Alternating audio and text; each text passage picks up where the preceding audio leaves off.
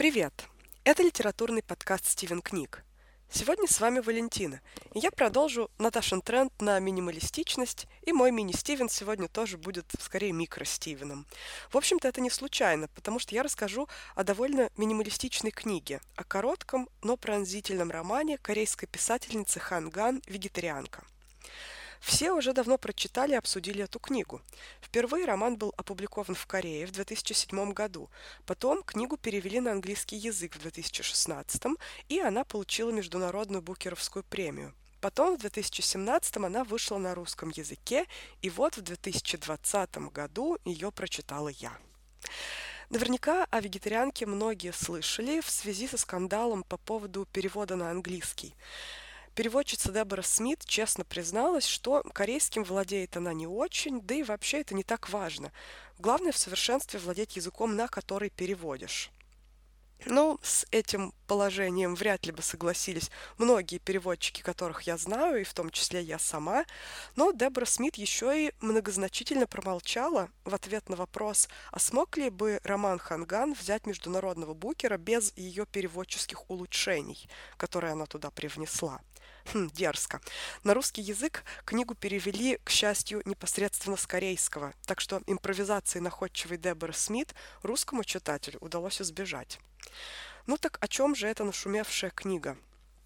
Э, многие источники пишут, что сюжет вегетарианки пришел к Ханган после того, как она прочитала стихотворение корейского поэта Ли Сана. Он писал «Я верю, что людям следует быть растениями».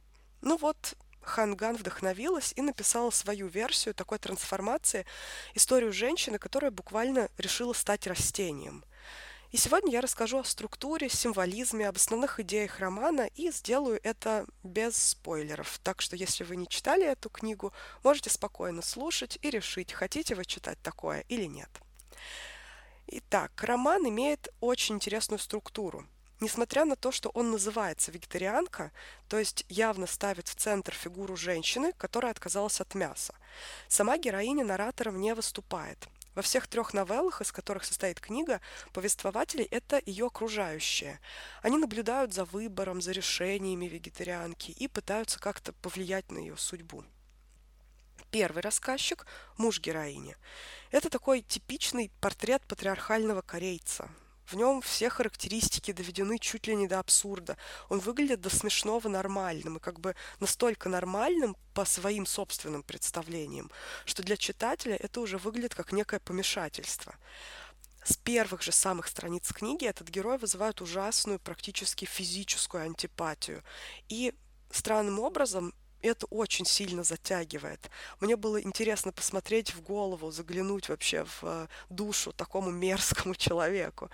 И через кривое зеркало его тупого, конвенционального, ограниченного взгляда мы видим его жену, которая под влиянием ужасного сна вдруг выбрасывает из дома все мясо.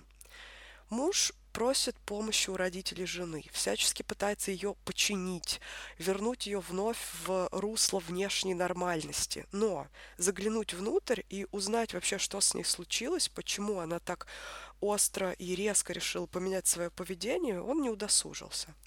И ведь в конце концов жена для него это как бы аксессуар в меру успешного мужчины. И если аксессуар этот сломался, ну, как бы, ой. Второй рассказчик – это муж сестры вегетарианки. На первый взгляд кажется, что этот человек – полная противоположность предыдущего рассказчика. Он – свободный художник, творческий человек. Он восприимчив к прекрасному. Он вынашивает творческие проекты. Он э, спокойно относится к различного рода инаковости. И он тянется к героине, хочет ей помочь как-то выйти на контакт. Но очень быстро вскрываются его истинные мотивы, ведь, как и муж вегетарианки, он видит в ней лишь инструмент удовлетворения своих потребностей.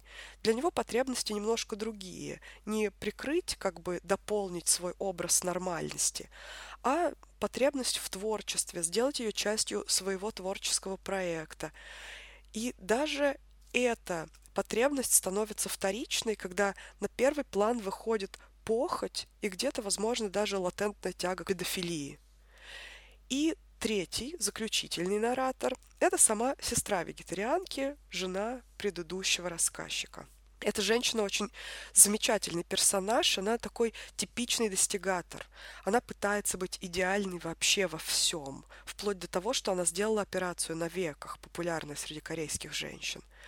Она занимается бизнесом. Она смогла купить квартиру, смогла позволить себе вот этого мужа-художника, который в хозяйстве, в общем-то, совершенно бесполезен. Но зато по законам корейского общества она все равно обращается к нему на «вы» с почтением и не смеет э, сказать слово поперек, когда он совершенно очевидно ведет себя некрасиво и неподобающим образом. Возможно, из всех героев романа сестра ближе всего подошла к тому, чтобы хоть немного понять свою сестру. У них было общее детство с авторитарным отцом, общая женская судьба в конфуцианском консервативном обществе. Но и даже она, так любящая свою сестру, слишком поздно смогла до конца понять, что же с ней такое происходит. Но вы закономерно спросите, а что же сама вегетарианка? Где же она? Где ее голос? Почему она молчит? Почему она решила вдруг стать растением и так сильно расстроить всю свою семью? Ее голос мы время от времени слышим в виде коротких вставок между главами, где она рассказывает о своих снах, о воспоминаниях из детства и взрослой жизни. Эти небольшие интерлюдии на символическом уровне объединяют события трех новелл, ведь их основная тема – это человеческая жестокость. Это жестокость к животным, жестокость к детям, к близким людям. Это ежедневные ритуалы обыденной жестокости и привычной боли, к которым мы все постепенно становимся нечуткими. Но героиня, в отличие от остальных, сохранила детскую непосредственность, незамутненность восприятия, и символом этого стало монгольское пятно у нее на ягодице, которое бывает у детей, но к пяти годам проходит, а у нее оно все еще сохранилось. И общая масса жестокости в ее жизни наконец раздавила ее, заставила отринуть мир людей и устремиться в мир растений, которые не причиняют никому никакой боли. И вот эта ее детская непосредственность и позволила ей поверить как раз в то, что это возможно, что она сможет э, стать растением, стать деревом. И недаром единственное, что влечет ее, это художественный проект мужа сестры, в котором она буквально может стать цветком на какое-то время. Вот такая интересная книга. Прекрасная и ужасная, скандальная и знаменитая. А вы читали «Вегетарианку»? Или, может быть, вы знакомы с другим романом Ханган «Человеческие поступки», в котором она тоже пишет об ужасах жестокости, но уже в другом масштабе, в масштабе государства. Пожалуйста, делитесь своими впечатлениями в нашем инстаграме, пишите нам на почту, ставьте нам оценки в своих любимых подкастных платформах или поддержите нас на Патреоне.